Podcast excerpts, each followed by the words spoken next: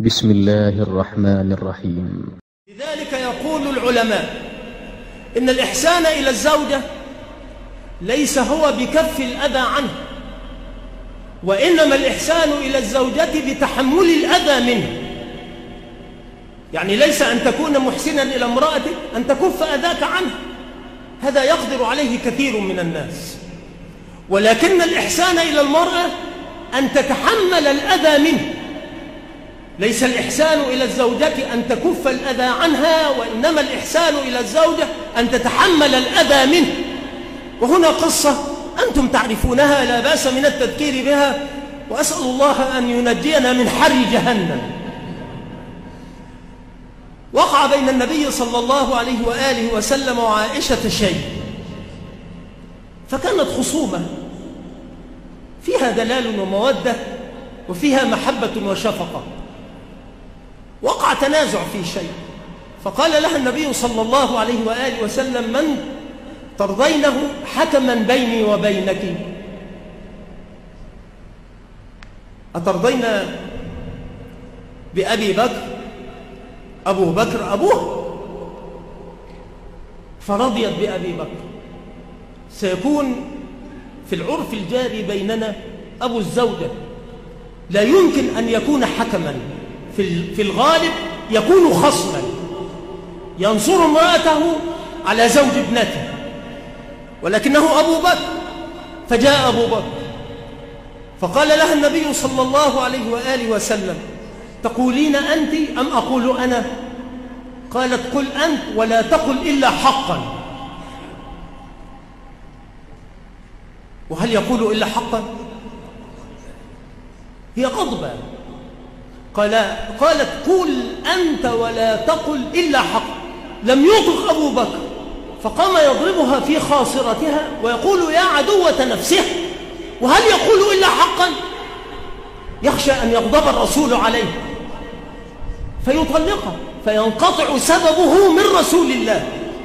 وهذا أمر كبير. أو أن يغضب الرسول عليها فيغضب الله لغضبه فلا تفلح بعدها أبدا. فقام يعاقبها بمحضر الرسول.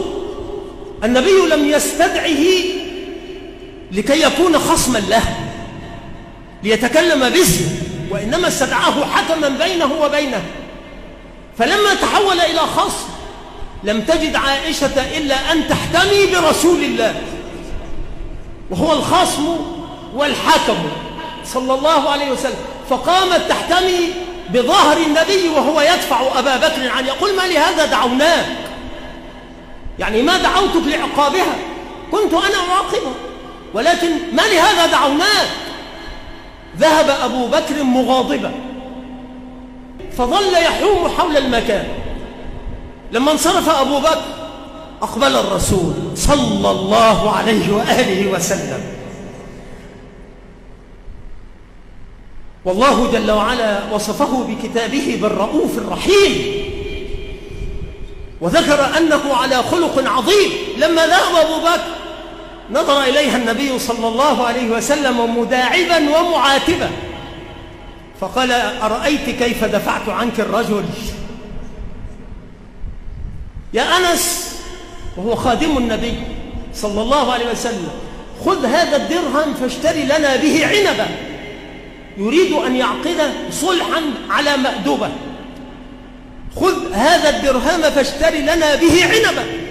فذهب أنس فجاء بالعنب فأخذ يأكلان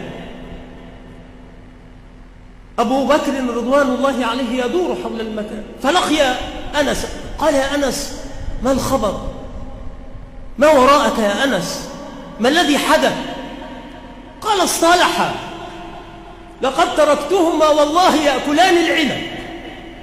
فجاء أبو بكر مسرعا فدخل غير محتشم فجلس وقال دعوتماني في خصامكما ونسيتماني في صلحكما. قال اقعد فقل. ليس الإحسان إلى المرأة أن تكف الأذى عنه. فهذا من كرم الرجل أن يكف أذاه عن امرأة. يعني ليست بطولة ولا رجولة. أن يضربها وأن يجلدها جلد العبد ثم يطلبها آخر الليل. فهذا مما استنكره الرسول صلى الله عليه وآله وسلم. وإنما الرجولة وإنما الشهامة وإنما التمسك الحق بأن يملك زمام نفسه عند الغضب.